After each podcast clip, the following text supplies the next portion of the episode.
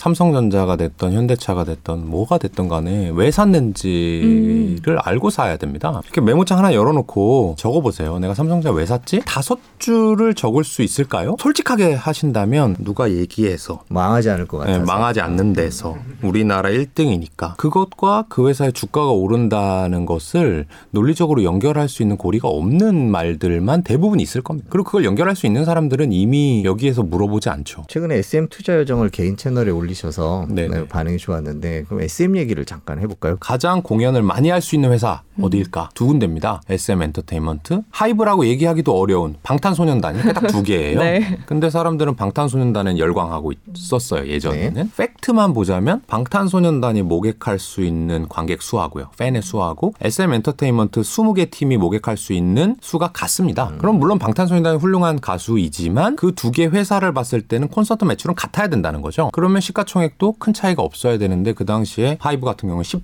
조 원. 네. 그다음에 SM 엔터테인먼트는 6천억 원이었습니다. 아. 15배 차이가 난다는 네. 게 말이 안 되는 시점이었고 투자를 했고 그때 가격이 어느 정도? 제가 주가로는 잘 안 봐요. 아, 주가 한번 네. 시가총액으로 네, 시가총액으로 봐야 기업의 가치를 계산하기가 편해서 지금 되게 많이 지금은 2조 원입니다. 음. 저희는 1조 5, 6천억에 팔았고요. 대표님께서는 지금 이제 위드 코로나가 시작이 된다라고 네. 하면은 이제 어떤 생각을 음. 하실지가 좀 궁금해요. 어, 해외여행 가기가 상당히 어렵잖아요. 네. 그러다 보니까 주로 휴가를 제주도로 많이 가죠. 근데 제주도 갔을 때 문제점이 뭐였냐 하면 렌터카 가격이 너무 많이 오른 거예요. 제주도 가면 렌트를 할 수밖에 없어요. 렌터카를 가지고 있는 회사가 렌터카를 많이 보유할 수는 없습니다. 렌터카의 대수는 이미 정해져 있어요. 근데 너무 꼭 필요하니까 렌터카 요금을 엄청나게 올리는데 최소 2배에서 최대 10배까지 올랐다 그래요. 내가 렌터카 한 대를 하루에 5만 원 빌릴 때하고 20만 원 내고 빌릴 때하고 렌터카 회사가 내는 비용의 차이가 있을까? 없죠. 그들은 아무것도 없죠. 네. 5만 원을 주고 빌려주면 음. 만 원을 번다고 가정을 해 봅시다. 네. 근데 그게 20만 원을 벌면 20만 원을 내야 되면 얼마를 벌게 되죠?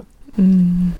16만 원입니다. 네. 괄호 하나랑 빼기 하나만 할 줄 알면 됩니다. 원래 1만 원이었는데 네. 15만 원의 차액이 생긴 거잖아요. 그렇죠. 거기에 대해서는 비용이 없다고 말씀하셨고 그럼 1만 원 플러스 15만 원 16만 원을 벌게 되는 거예요. 네. 그러면 단가가 4배 올랐더니 이익이 몇 배 증가했어요? 16배 증가했죠. 그러면 16배 기업 가치 올라간 거예요. 그래서 렌터카 회사를 보게 됐죠. 근데 우리나라의 렌터카 회사들은 안타깝게도 제주도에 집중돼 있지 않아요. 음. 대부분 서울권, 수도권에서 대여하는 게 훨씬 더 많습니다. 네. 그래서 그럼 비슷한 게 뭐가 있을까? 이게 없으면 안 되는데 이 가격이 매우 탄력적으로 움직일 수 있는 게 뭘까 하면 항공권이거든요. 음. 항공권은 30만 원이고 40만 원이고 50만 원도 될 수 있어요. 그래서 저희는 항공사에 대해서 관심을 상당히 많이 가지고 있고 실제로 투자를 하고 있는데 일단 대한항공, 아시아나항공, 제주항공, 티웨이항공, 이스타항공이 아니고요. 아, 네. 아. 네, 여러분들이 잘 아는 항공사는 아니고 네. 어, 해외에 있는 항공사들 회사들 중에 정말로 탄력적으로 움직일 수 있는 몇 개 회사에 투자를 하는 중입니다. 저는 사실 대한항공 주식이 굉장히 유망하다고 생각을 했어요. 네. 왜냐하면 아시아나도 흡수를 했고 네, 네. 우리나라 국적기로 이제 앞으로 많이 탈 비행기는 대한항공과 아시아나, 네. 대한항공밖에 없다라고 네. 생각을 해서 가격이 많이 오를 거라고 예측을 했는데 꼭 네. 그렇지는 않더라고요. 가장 간단한 건데 주가 많이 올라 있습니다. 지금. 시가총액이 코로나 이전보다 더 많이 올라 있어요. 음, 이미 많이 반영이 됐다고 네. 보셨구나. 대한항공과 아시아나항공은 시가총액이 높 고 음. 우리나라 규제 당국이 네. 만약에 가격을 올린다고 했을 때 티켓 가격을 100만 원이었는데 미주 노선이 150으로 올리겠습니다라고 하는 게 음. 법적으로는 괜찮거든요. 네. 근데 지금 합병 이슈도 이렇게 있고 하니까 아마 국토교통부의 눈치를 보겠죠. 네. 그럼 국토교통부는 여론의 눈치를 보겠죠. 아, 지금 위드 코로나 해외 한번 가려고 하는데 대한항공이 뭐 어쩌고 저쩌고 하면은 이제 기사 쏟아지고 그럼 아, 안 올리겠습니다라고 하면 이제 큰일 나잖아요. 그렇죠. 그런 거에 조금 자유로운 회사를 음. 찾으려고 노력 많이 했어요. 아. 저희가 이거 여쭤보 는 게 좀 조심스럽긴 한데 음. 질문지가 있었기 때문에 뭐 가거나 하시고. 이런 식으로 테슬라를 한번 판단해 주시면 어떨까요? 오, 궁금하다. 네. 이 테슬라가 전기차를 아무리 잘 만들어도 지금 시가총액은 설명할 수가 없을 거예요. 전 세계에 돌아다니는 모든 차가 테슬라여야지만 가능한 수준이에요. 네, 주가가. 근데 왜 이렇게 높게 형성돼 있냐? 미국의 월가 사람들이 바보도 아니고 네. 그 사람들이 생각하는 건 그런 겁니다. 이 회사가 전기차라는 특성도 가지고 있지만 음. 오토파일럿이라고 하는 음. 자율주행 기술도 가지고 있잖아요. 그렇죠.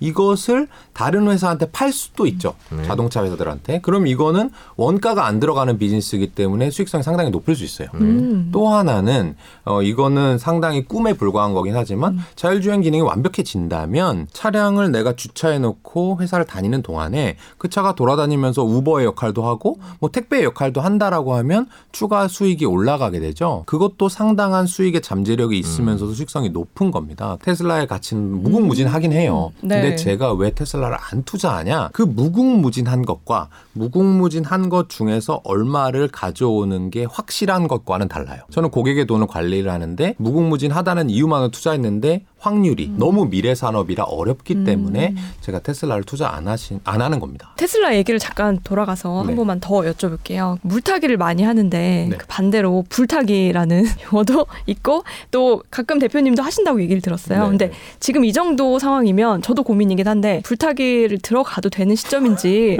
근데 대표님 아니라고 하실 것 같은데 분들이 네. 고민... 테슬라 있어요? 아, 이제 아까, 불타기 하냐고요. 아까 제가 옆에서 들어보니까 네. 집도 있으시고 테슬라 테슬라도 있으시고 뭐 훌륭하신 것 같아요. 테슬라를 불타기 하냐 마냐는 테슬라의 가치를 정확하게 계산할 수 있을 때만 하는 건데 네. 제가 계산할 수 없기 때문에 네. 물타기든 불타기든 답을 드릴 수는 없고요. 네. 제가 물타기보다 불타기를 추천하는 이유는 그래요. A란 주식을 샀어요. 주가 떨어지기 시작합니다. 그러면 물타기 5% 떨어지면 또 또 2주 만에 내 전 재산이 다 들어가 있어요. 그러고 10% 빠지면 이제 포기하고 팔아버리잖아요. 네. 그게 아니라 꾸준히 사신다면 그것이 여러분들 심리에 좀 도움이 될 거고요. 음. 물타기보다 불타기는 주가 이렇게 떨어졌다 이렇게 오를 거잖아요. 네. 그러면 물타기를 하게 되면 여기서부터 여기까지 사게 되고 불타기는 여기서부터 여기까지 사게 되는데 단가는 똑같습니다. 평단은 그렇죠. 음. 좌우가 같으니까요.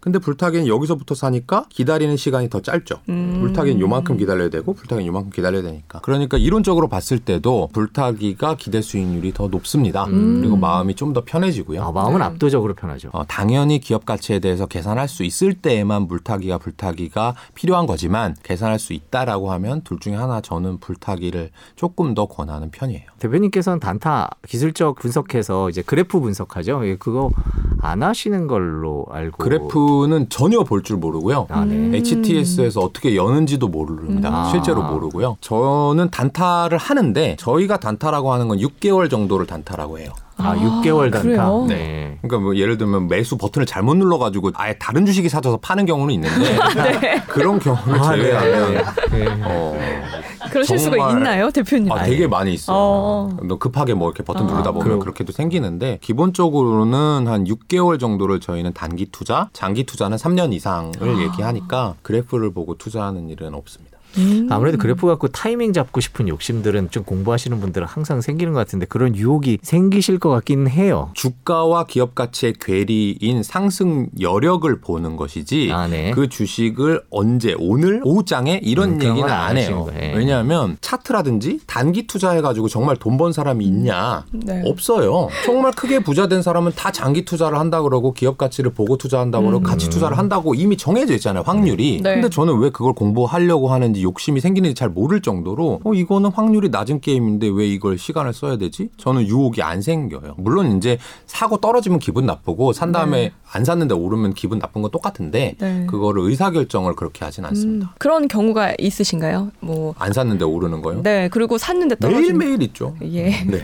그 대표님 수익률이야 뭐 여기 잘 알려져 있는데 이런 식으로 이렇게 다 판단해서 들어갔는데 잘 안 된 경우가 있나요? 뭐 음. 의외의 변수를 만났다거나 네. 아주 아주 많아요. 아. 감정적으로 식으로 해가지고 어, 실수한 케이스를 하나 말씀드려보면 JYP 엔터테인먼트를 분석한 적이 있어요. 네. 근데 왜 JYP 엔터테인먼트를 투자를 못했냐 하면 여의도 증권가에서 모 애널리스트가 JYP 엔터테인먼트 좋아라고 첫 보고서를 쓴 거예요 몇년 만에. 네. 그날 상한가를 갔어요. 음. 근데 저는 그 주식이 3배, 4배, 5배도 갈 수 있는 그 잠재력이 있다고 봤거든요. 트와이스가 일본에서 선데뷔를 해가지고 알음알음 이 소식이 들려오는 음. 중이었는데 네. 제가 일본어를 좀 하거든요. 음. 그래서 그걸 먼저 알았다는 생각에 너무 기분이 좋았는데 그 보고서가 나와서 상한가를 가니까 사실은 합리적으로 생각하면 앞으로도 두 배, 세 배 더 올라야 되니까 아무 상관 없어야 되잖아요. 네. 근데 에라이 내가 1번 해야 되는데 아. 제가 먼저 썼으니까 나 어. 빠질 때까지 절대 안 사 했는데 전혀 빠지지 않고 주가가 음. 3배가 그대로 올라버려서 아마 일반 투자자분들은 주식을 많이 안 보시잖아요. 근데 저희는 하루 종일 주식을 보잖아요. 네.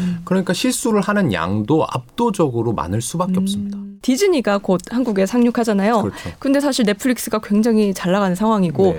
이런 경우에 투자적인 관점에서 좀 어떻게 보시는지가 어떤 궁금해요. 상상력이 필요할까요? 음. 어 이거는 상상력이라고 하기에는 지금 SBS 관계자분들은 더 예, 초미의 관심사로 이미 분석이 다 끝나셨을 것 같은데요. 누가 이기겠냐? 누가 이길 것 같으세요? 전 두 개 다 할 것 같기도 하고. 기자님은 누가 이길 것 같아요? 디즈니요. 디즈니요. 어. 저는 잘 모르겠어요. 아마 여기 계신 스태프분들한테 여쭤봐도 답이 갈릴 겁니다. 네, 갈리겠죠. 답이 갈리는 데는 투자하는 거 아니에요. 아 그래요. 확실한 데에만. 근데 확실한 건 뭐냐? 디즈니랑 넷플릭스가 어쨌든 사활을 걸고 있습니다. TV나 극장 시장이 저물어 가고 있기 때문에 네. 그 OTT를 구독하는 이유는 거기에 있는 독점적인 컨텐츠 때문에 그런 음. 거죠. 그러면 컨텐츠를 만드는 회사 입장에서는 교섭력이 올라가요. 저가 표현하는 말로는 상황적 독점입니다. 음. 실제로 엄청난 능력을 갖고 있는 건 아니지만 OTT들이 많이 생겨남으로 인해서 컨텐츠 수급량이 늘어날 거고 그럼 콘텐츠를 만드는 회사 또는 콘텐츠 만드는 데 들어가는 스태프분들, 연기자분들, 출연진분들 이런 분들의 몸값이 오르겠죠. 네. 저희는 그런 데 투자하는 음. 겁니다. 음. 그런 거는 누가 되더라도 확실한 거니까요. 음. 이 주식을 왜 샀고 또 왜 들고 있는지를 한번 적어보라고 다섯 줄 이상 적을 수 있냐고 말씀을 해주셨는데요. 그 말씀이 가장 기억에 남는 것 같습니다. 오늘 김현준 대표님 긴 시간 고맙습니다. 고맙습니다. 감사합니다.